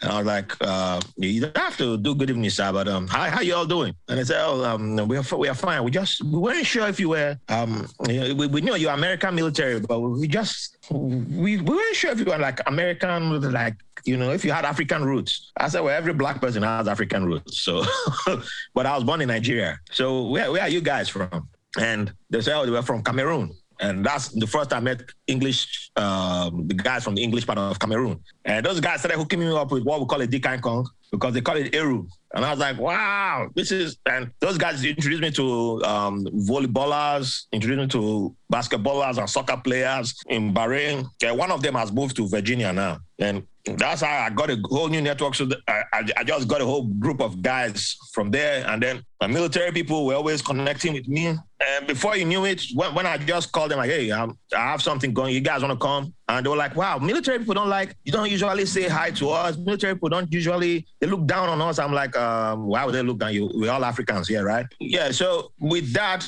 it got to the stage our house parties started shutting down clubs in Bahrain because Bahraini clubs weren't making so clubs started calling me like, hey man, we'll give you we'll bring bring your party to our club. Bring your party to our club. We'll give you the club. You know, take take the entrance, the, the, the gates uh, earnings. You know, and uh, if you want any more, more, we'll settle. We'll discuss. And I was like, I don't, I didn't want to do that. It was I just I just started something like for us and there were three guys. One of them is in. Um, he's also one is off. doing. One of them is a chief now in Maryland. He's about to retire. The Navy. The other one, he, Igbo boy, he just went crazy. But I think it's in Japan. Those guys came to me, they just arrived in Bahrain, head of the party, the, the Igbo boy and the, uh, the Ghanaian boy came from Japan, and then one guy from Belize, because I invited the Caribbean community too. And they were like, hey, we all DJ, we have our equipment, you don't have to, you know, we'll DJ for free the next party you have. And it, from 10 p.m. when the party started to 5 a.m., non-stop music. They were just rotating. And everybody who came to that party were like, man, we've never been to a party like this. What, what type of songs were they playing? Because people were from different everything, places. man. There was the, P Square was in the club. They play P Square regularly in, in uh, P Square flavor. They were all playing that in the club. So I told them that you must play African music. It's not really just Nigerian because we have Africans. So there was Nigerian, Ghanaian, South African were playing and then mix it up with hip hop and you know um, Caribbean, mix it up. And those guys, it so, but it wasn't the party that was the biggest thing. I have pictures from the parties because some guys would call me like, hey man, my, my wife doesn't know that I'm partying, so my wife's in the States. So uh, to make sure they don't post that on the Facebook. but the biggest thing I took from that was um, one of the there was a Nigerian guy I met in Bahrain. He was working at a fast food place when I met him. Um, a Yoruba boy, and he was one of those who he met somebody on the streets in Lagos. Guy said, "You want to come abroad? You know, if you can bring two hundred thousand naira, I get you overseas." So he didn't know where I was going to take him. We just said I graduated from Polytechnic. I hustled 200K, gave this guy. The guy brought him to Bahrain, dumped him at some place where he was sleeping in a room with like eight other people, um, doing car oh, so wash. he wasn't in the military. He was just one of those guys in Bahrain that was just. He was, this guy was, he was the, the, the slave trade. That was slave trade right, Right, there. right, right, Uh, right, what they call it? The Kafka, um, Kafka or something system. Yeah, that, uh, this, your, your, your, if you're not in the military, your uh, visa is tied to your job in almost Middle Eastern countries. So I got to understand how, like, if you and I, like, Nigerians' passport is actually valuable there as a, but if you're not at those um, jobs that are like at the bottom of the of the scale, you, you're treated like shit with those, jobs. But if you like, you know, blue collar jobs, um, um, yeah, you you you you you you you're gonna love it. Your life gonna be great over there. So when I met this guy, he was like, "This is how I didn't even know this what I was coming into. I would have never come here. I can't leave."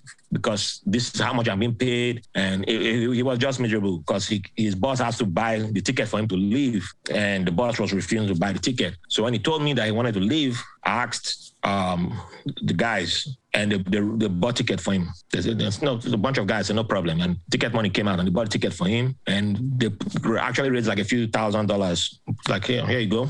Take take it with you. And last time I heard from him was when he arrived in Lagos. He was so happy. He called me and said, "Man, I can't thank you enough," and all that. So my initial plan was that this group was going to be something like this going forward and that you know we'll be there to help each other. But before i left it had the cracks had begun. There was anglophone versus francophone. There was uh nigeria versus ghanaian you're kidding. oh man please and it all started because Even of in far, you know when, when we're back fight. home, like the tribal thing will be there because everyone is Nigerian. But when you're in faraway places, like you forget all that. And like, like man, how all That- Nigerian. that's what I thought. That, that, that's what I thought, you know. But now looking, you know, I, I was kind of new, I, and I didn't recognize myself as a leader still. You know, I didn't see myself as a leader, so I always liked hiding in the background. So when this, when we started recording, you called me, you referred to me as chairman. You know, the funny, the funny thing is that you know I organize um, the community soccer in my neighborhood, and we, we have immigrants, we have you know native born Americans, you know, we have from everywhere.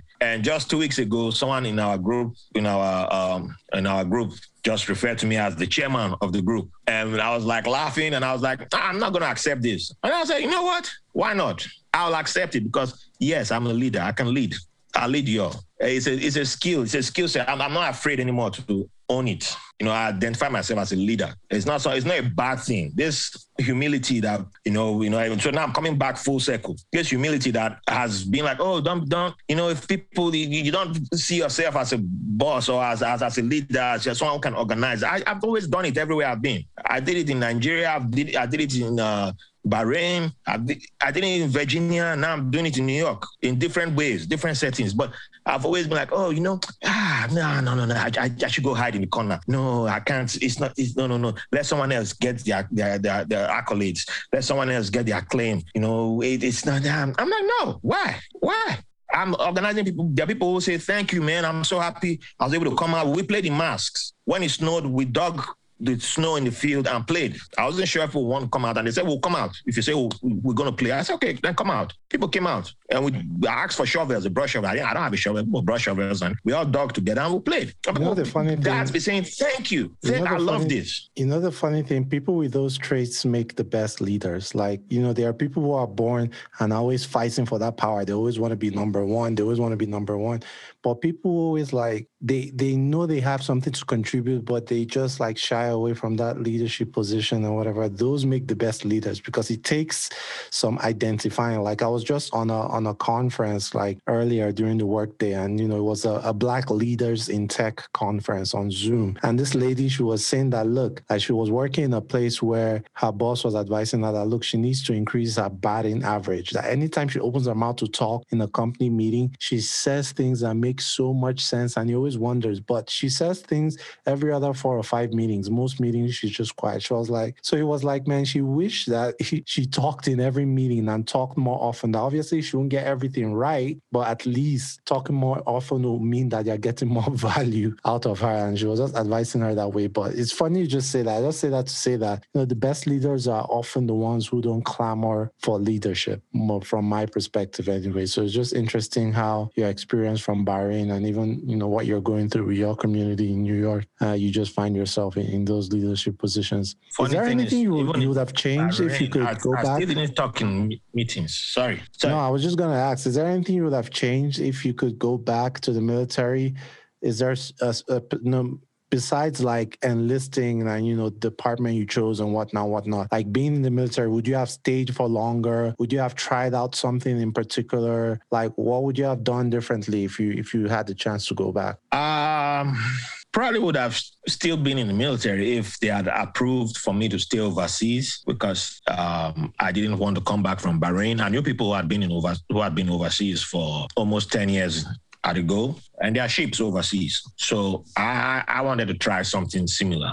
I was like, yeah, let me go from Bahrain if I could get Italy, or if I could even extend in Bahrain or go to Japan. And the detailer who we call the people who arrange your your orders, you know, where you transfer to, wrote to my division head and said he must choose Norfolk, a ship in Norfolk. And I said, that's BS. You can't tell me to choose a place in Norfolk because I came Norfolk, from Virginia Beach. Virginia, right? And I was like, you couldn't even tell me East Coast. I could go to Florida, but you insisted on Norfolk. I don't get it. So if I could change something in my military career, I probably would have fought harder. But I always had the option of fighting. And even up to my last two weeks, you know, I don't regret leaving in, in, the Navy. But if I'd wanted to stay, I could have still stayed because the person had backstabbed me a few times. There, there's something called the Filipino mafia. If you work in supply chain, you have to deal with that. But I, you know, the, but the guy respected the me. Military or just in general, the Filip- Filipino no, mafia? Navy supply chain. It's especially if you if you come from if you meet people who've stationed on the west coast it's the battle is there. If you're not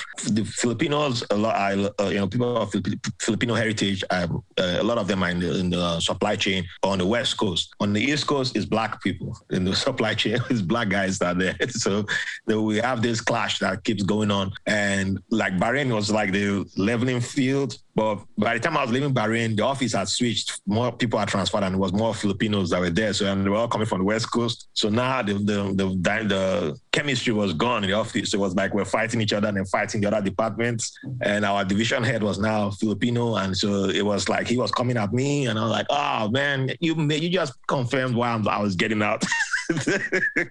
my last week, uh, no, even my last day, he was still like, uh, when I was, because I had to transfer to Norfolk for my last two weeks. But my last day, he, he he called me into his office and shut the door, shook my hand. He knew he had tested me. He knew he had tried to set me up to get arrested once, and it failed someone leaked the information to me, and that, that's how far, we, that's how serious it got our beef between each other. But he shook hands with me. I was like, "You are one of the best sailors. My 23 years in the Navy, this, you're one of the best sailors I've worked with, and the Navy will miss people like we need people like you to stay in the Navy. If you, you change did you your actually mind, sail? Did you actually get to sail, or you spend most of your time? I didn't, I didn't go on. I didn't go on a ship. I was a I was the aviation. And how, how long did you even spend in the military in total? I did four years of active duty. You might, my contract was for four years, but you have four years of inactive.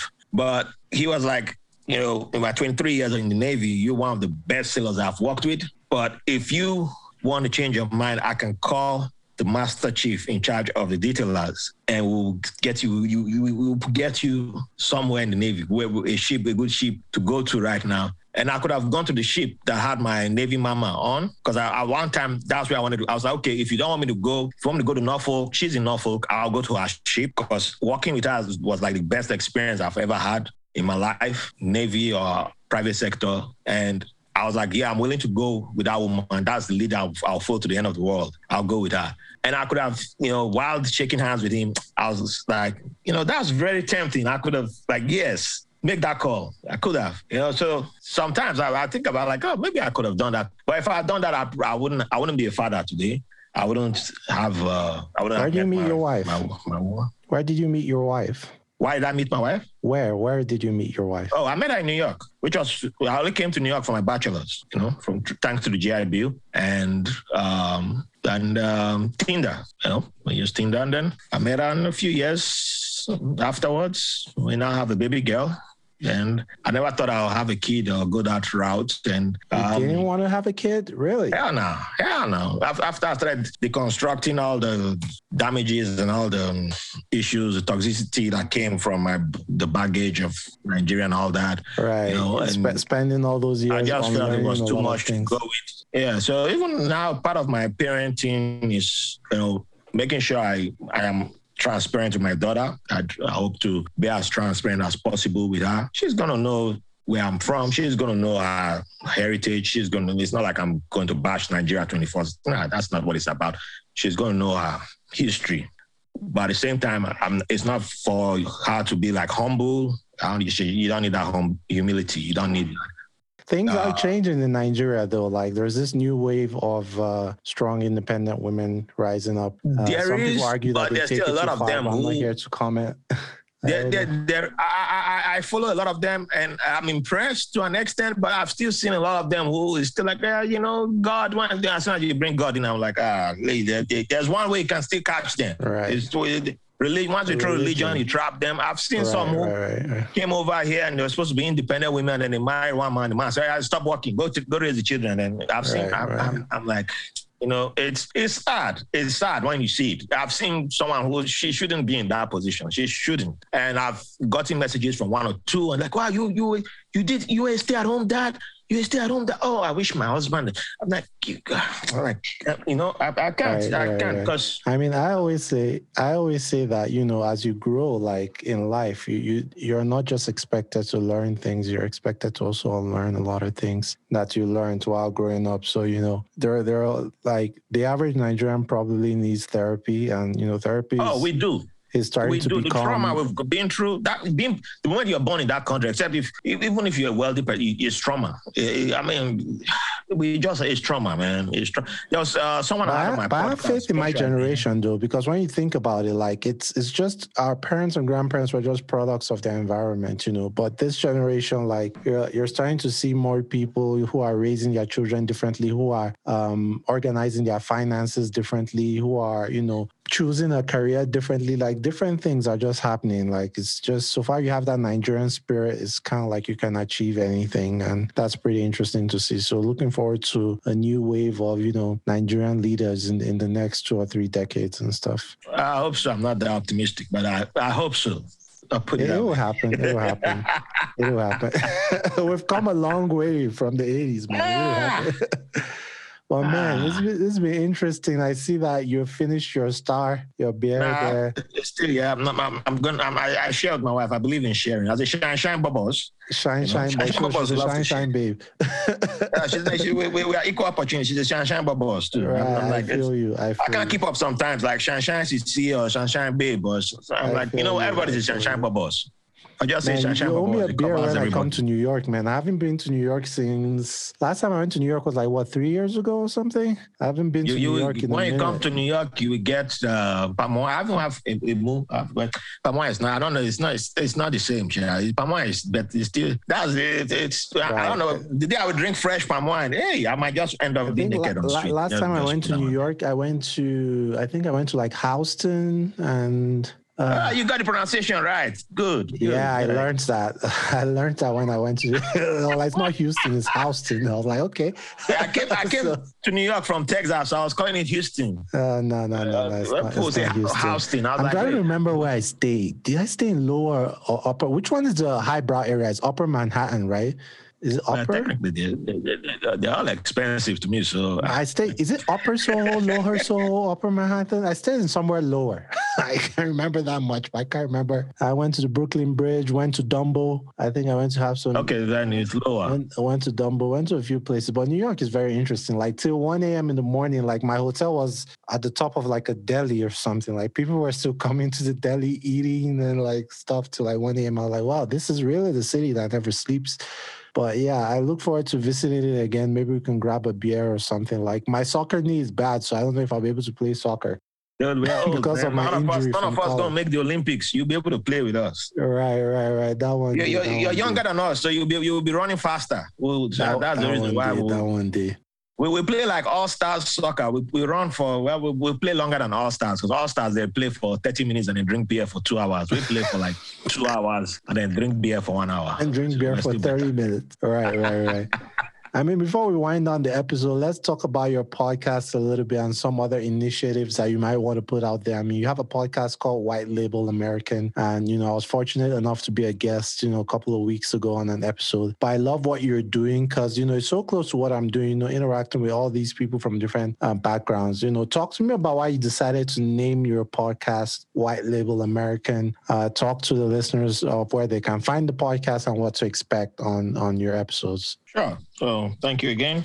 And so, like I mentioned earlier, I suffered from a lot of lack of confidence and lack of recognizing certain abilities that I had for bringing people together. And so, in the midst of always bringing people together, people always love sharing their stories with me. And I also enjoy talking to people from everywhere. So even in Bahrain, there was one time I was in a club and I got to talk to a Shiite and um, and a Sunni in the club. I'm like, you know, you know, and we, we even brought up Israel and like, you know, we don't we don't hate Jewish people. We hate the Israeli government, and you know, and they were talking about that, and you know, they talked about um the Arab Spring, how they didn't like their king. Even the Sunni were talking about not liking their king, and I was like, wow, you know, these are not conversations that maybe, maybe know, was, we need to have more parties. I, I, discovered that people hardly fight in the club. The only thing that make us fight in the club is women. Like, oh, you talked to my girl one way, or you looked at, you know, you know, blah, you know, blah. man, people don't really have those ideological or cultural differences in the club when we're all having fun. You know, man, man we, we, we, our egos is something else. But even at the uh, club in Bahrain, there was, I remember one time a guy who ran up to a DJ and was like, a guy came up to me, an Arab guy came up to me and was like, hey, man, can you go talk to the DJ? I buy you drink all night. Just, I want the DJ to play Celine Dion. I was like, bro, really? It's like right. it was like 1 a.m. in the morning. I was like, come on, how you go? like I want Celine Dion. Didn't play Celine Dion. Like any drink you want, I buy for you. Any drink. That guy bought like three drinks. So I was like, wow, okay. So I had to go up to DJ and DJ was like, dude, that guy asked me all night, Celine Dion. No. That's funny. I was like, man, this guy, you're not in Nigeria though, but uh, like, I see we have something in common.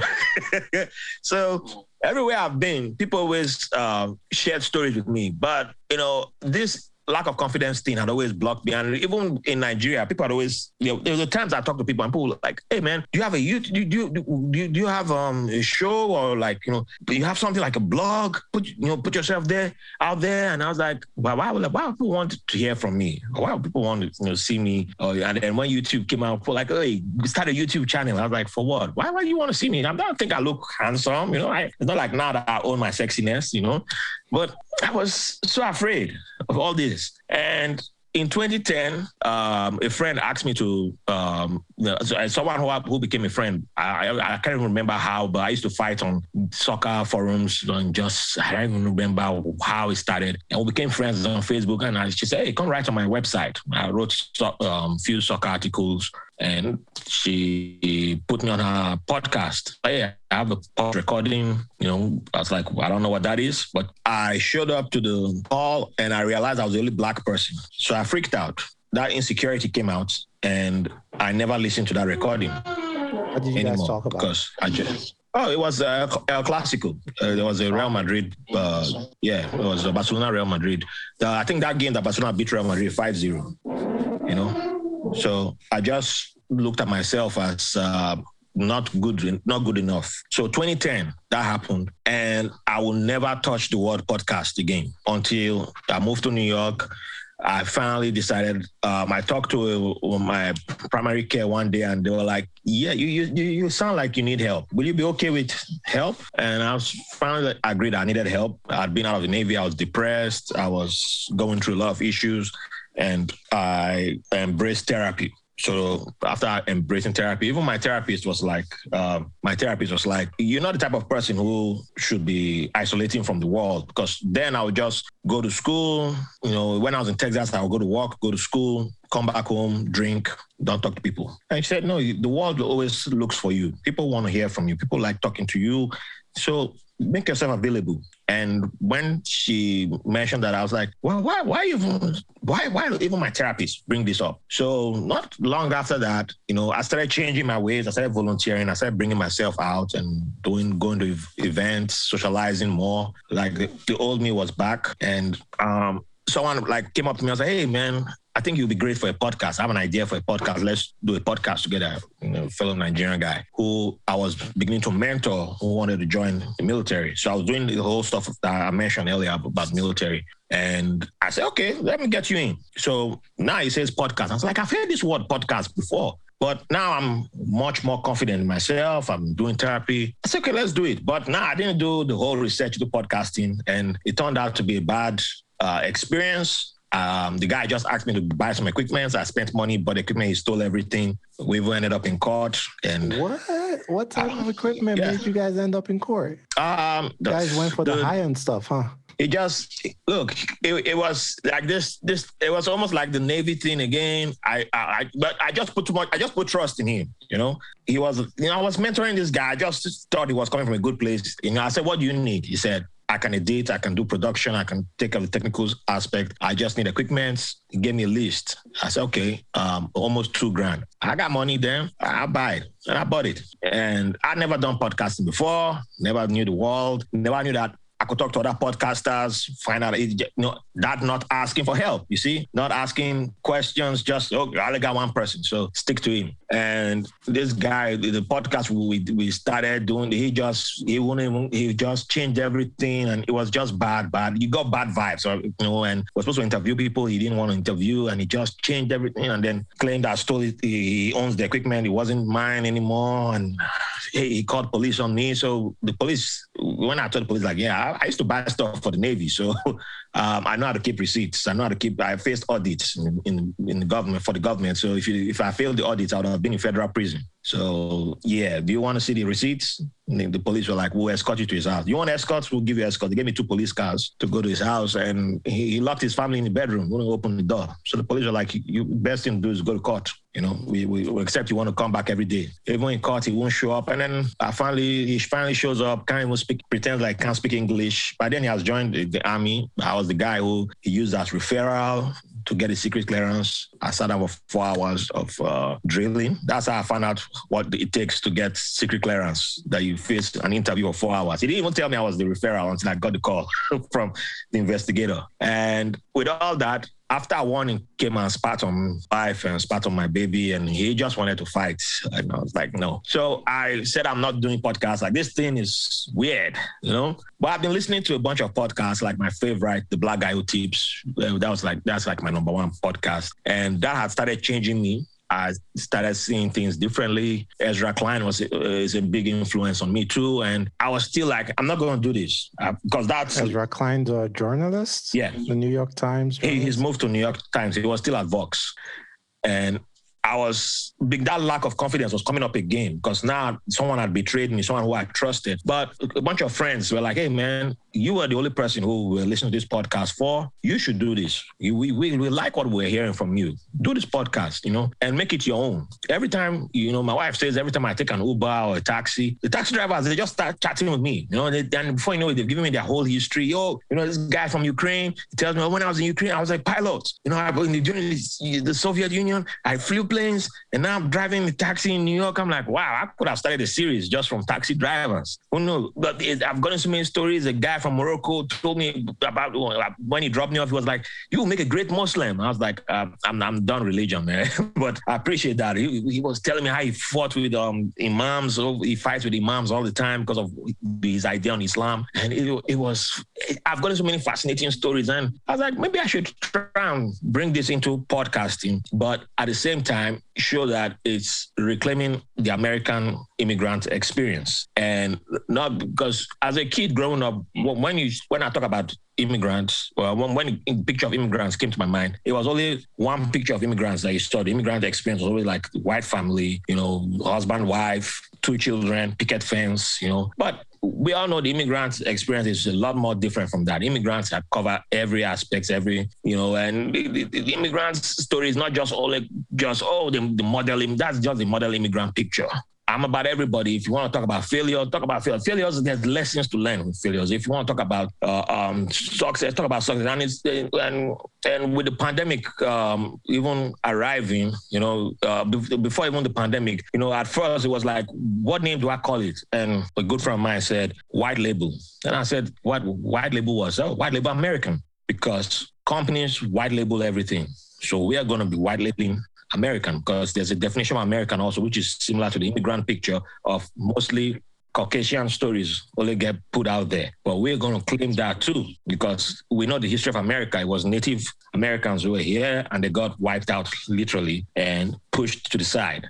So now we're going to get as many people as possible to come show this is America. It's like um, um, Donald Glover's song, This is America, but we are putting our own take on that.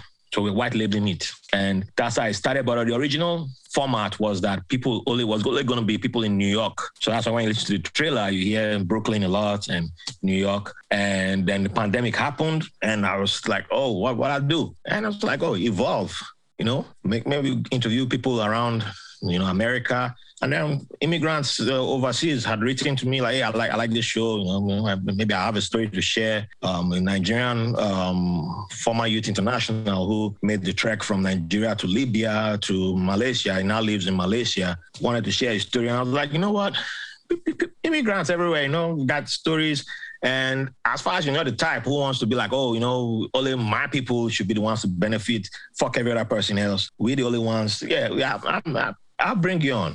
I'll bring you on. There's something about your story. It still speaks to the American experience because in America you can find everybody. So I can bring an immigrant who someone who migrates to Russia. So I'm, I'm, i have a Ghanaian who was born in Moscow and um, we will be coming on soon. I have um, I have someone born is um, somewhere close to Siberia coming, but it's two different stories. I've had someone who I spoke to and he was like, "Oh, I was born in England, but I'm pretty sure you already have someone from England there." I was like, "If I bring seven people from England on the podcast, that is seven different stories entirely."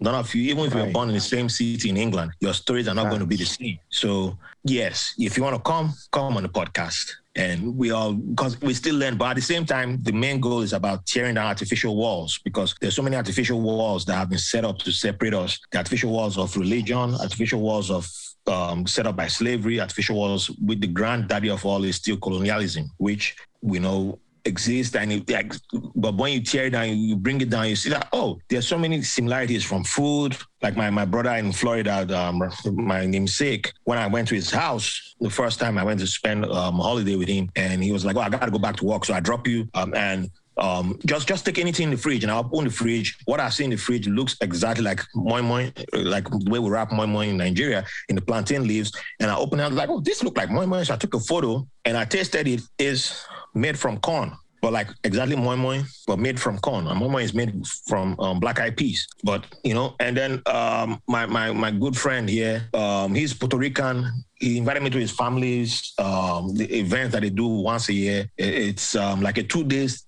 two day event. They, they they use unripe plantains, and I've never seen so many unripe plantains in the houses. Like forty people mashing unripe plantains together, and it's like making moi moi too with unripe plantains, wrapping it up in the plantain leaves. Same thing. Puerto Ricans do it, and eh, we will play music, we drink, but it's like everybody like will make hundreds of it, hundreds, and everybody who made it, you get some.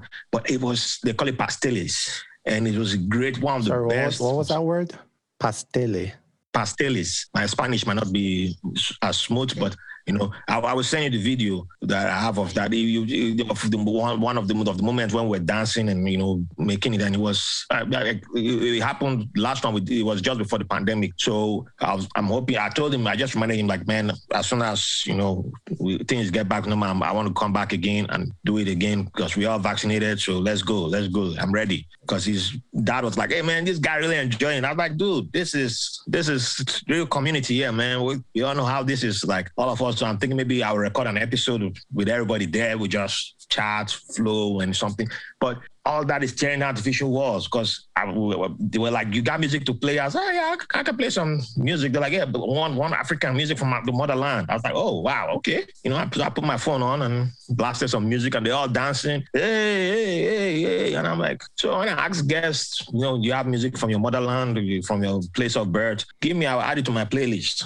Give me something I can add. So I want to dance. You know, my daughter would dance to it. I dance to it. Um, when uh, during our soccer, I, I started playing music recently and you know, everybody like dudes are dancing, dudes are feeling it, and it, it changes the vibe. You know, it changes, but all that is tearing artificial wall. You know, so eh, we learn from all that. We we, we grow from all that. You know, and it, I think it makes us better. It makes us better, and I, I, I don't enjoy being this person that is like um, I, I want only one type of people to win. I'm all for. I'm, I'm okay with my fellow people winning I want us to win. Um, yes, I want immigrants to win. I want us to progress. I want us to succeed. I want my fellow veterans to succeed. But if my veteran who's um, coming out there to say, oh, you know, promoting racist agendas, promoting fascist agendas. I don't want you to win. Yeah, that's not the mm. person because you are more interested in creating artificial walls. If you're an immigrant pushing fascist ideas, if you are an immigrant pushing sexist ideas, misogynist ideas, I don't want you to win because you, you, you're not you're defeating the purpose. So anyone setting up artificial walls, I'm not for you. I don't want you to come on my platform because there are, there are a lot of platforms already catering to people like that. My platform is for the people who are more interested in learning and growing because I want to learn, I want to grow. And at the end of the day, it's something that I believe I can still give to my daughter as part of the future because I don't want something that she will grow up, she will get to be 20 something and oh, there are people like this who exist. Oh, there are people like there are people here. From, No, she is gonna know that people exist from everywhere. People have stories. You know, it it, it humanizes people. And it's not because oh you're not you're not from my religion, so you are bad people. You know. Right, right. I mean, that was one thing that my dad did for me, like unconsciously, just moving around Nigeria and giving me the opportunities to see different places. Like just that that that creates so that does so much for a child that it just builds that level of tolerance that you don't just see the world one way. Man, man, we've learned quite a lot in this episode. Like uh, first things first, it's okay to unlearn as you grow, not only are you learning new things, try to unlearn uh, things that, you know, might be considered uh, toxic or things like that. Like try to speak up for yourself as much as possible. Sometimes hard work is not enough. You have to look for a way to to make yourself seen in a good way not that you you be you know narcissistic or anything like that but that also you know there are other sides to to attaining success not just hard work you know partnerships are very important uh, you know build alliances build your network oh yeah. uh, that's really important. As you go through life sometimes things might not always go your way. Hey you know your equipment might be stolen different things might happen but you just have to go out there and try again. Don't be afraid of changing your mind. You're growing up saying that hey you know you don't want to have kids, you don't want to get married, you don't see yourself like this, you don't see yourself like that. When you get new information 10 years down the line, don't hold on to the past and say, oh, because I said this 10 years ago, that means I'm the same person. It's okay to change your mind, you know, and so many other lessons we learned from this episode as well. And it's okay to also reach across the divide to learn from people who don't necessarily look like you. Because at the end of the day, we're all part of the same race, right? The human race. And all these artificial walls are put out there by people, they are put out there deliberately, whether that's through slavery or sexism or colonialism, things like that. So they also have to take a deliberate effort to bring that, those walls down. And, you know, through platforms like yours, platforms like mine, you know, hopefully we can chip at those walls little by little, do our own part. And, you know, if we, you know, change the mindset of one or two people in our lifetime. Who knows what those one or two people will end up doing, you know, eventually, you know. Tupac's mother gave back to him in prison. Who, who would have thought that would have affected a generation? 25 years after his death. You know, ha- happy birthday to Tupac posthumously, by the way. Oh, yeah. man, I just want to say thank you, thank you, Raphael, for coming on the podcast. Give the people your social media, your email, your your your social security number, your address, your, your, your phone number. Give the people all the information they can use. To ah, man, my brother. uh, yeah, so you can find me on uh, Instagram at um, White Label American Podcast and on Twitter at Pod WLA. So just type White Label American Podcast on Twitter and on Instagram, White Label American um, Podcast. You know, you find me there. And I have also a Facebook page, White Label American Podcast. Same thing. Find me there, shoot me a message. I respond. And I'm also on Clubhouse too. So um, yeah, either hey. White Label American Podcast or Raphael Harry. So I, I just joined um, um, Clubhouse. So I'm trying to. Uh, it's, it's it's it's fascinating. So I'm, I'm I'm working on it. I'm working on it. It's uh, yeah, it's um, it's fascinating. I'm not. Yeah, it's it's interesting. Is it okay for people who are wanting to join the military to reach out to you via those channels as well through the podcast channels? Yes, well? yes, yes. Uh, podcast channels and um, um, yeah. Um, if you um, yeah, I have a Patreon, but um, if you don't have money to join Patreon, that's fine. But uh, I, I, I, I need support too. So hit me up on Patreon. But um, if you are trying to join military strictly, hit me up on any of those. Um, I, I see the messages and I respond. As far as you're not spam, I will respond to you and um, help you out as much as I can. Nice, nice. Well, thank you so much, Raphael, for being on the Culture Class podcast. As usual, you guys can follow Culture Class Podcast on all platforms. It's the same thing, or go to cultureclasspodcast.com. We have a support me link now on our link tree. So if you want to click the link in any of our social media uh, handles, you can see that's the best way to support the podcast, easier than other ways to support, even though the other ways still stand. All right, guys, till next time, be well.